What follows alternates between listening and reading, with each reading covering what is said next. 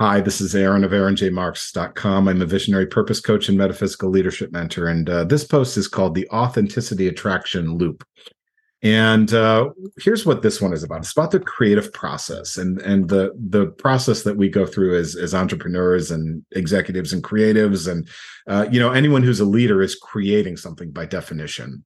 Um, and you know, in a sense, we're all leaders, so we're all creating. But um, uh, you know, for for people who work with me, it's like they tend to have a really clear thing that they want. Now, authenticity and attraction. Authenticity is about what you find within, you know, within yourself, and that's like over my my shoulder here you know these these these circles of, of of leadership influence so it's like visions have to start within right and actually they start from without first right so we go through life and we get feedback um, and we op- we observe and we gather data and we say okay here's what the human condition is like. Here's how i might fit in. Here's the vision i i can have to change this to transform this to, to create something here. And it comes from my sense of, uh, of being an authentic self. Now that's an illusion because we're uh, you know fundamentally irreversibly shaped by all the social connection in which we find ourselves you know ultimately with every other person who has ever existed.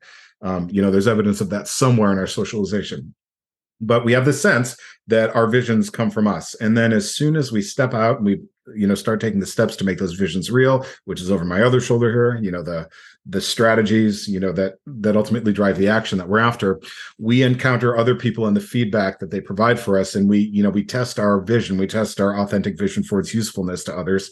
And then um, that shows us how to tailor it, how to shape it to make it more useful, more helpful. Um, you know what we need to change internally, um, and then we go back to that internal process of you know creating an authentic vision. So it's this constant push and pull back and forth.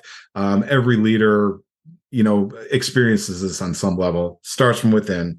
Starts from you know the, the the leadership desire that you have. You know this sense of personal authenticity then we need to attract people to our cause. And so we have to communicate and get feedback from others. And uh, then we have this you know this endless feedback loop right? Um, it's a constructive one and it's the way the human race works. So that's the authenticity attraction loop. I hope you enjoy it. I will see you next time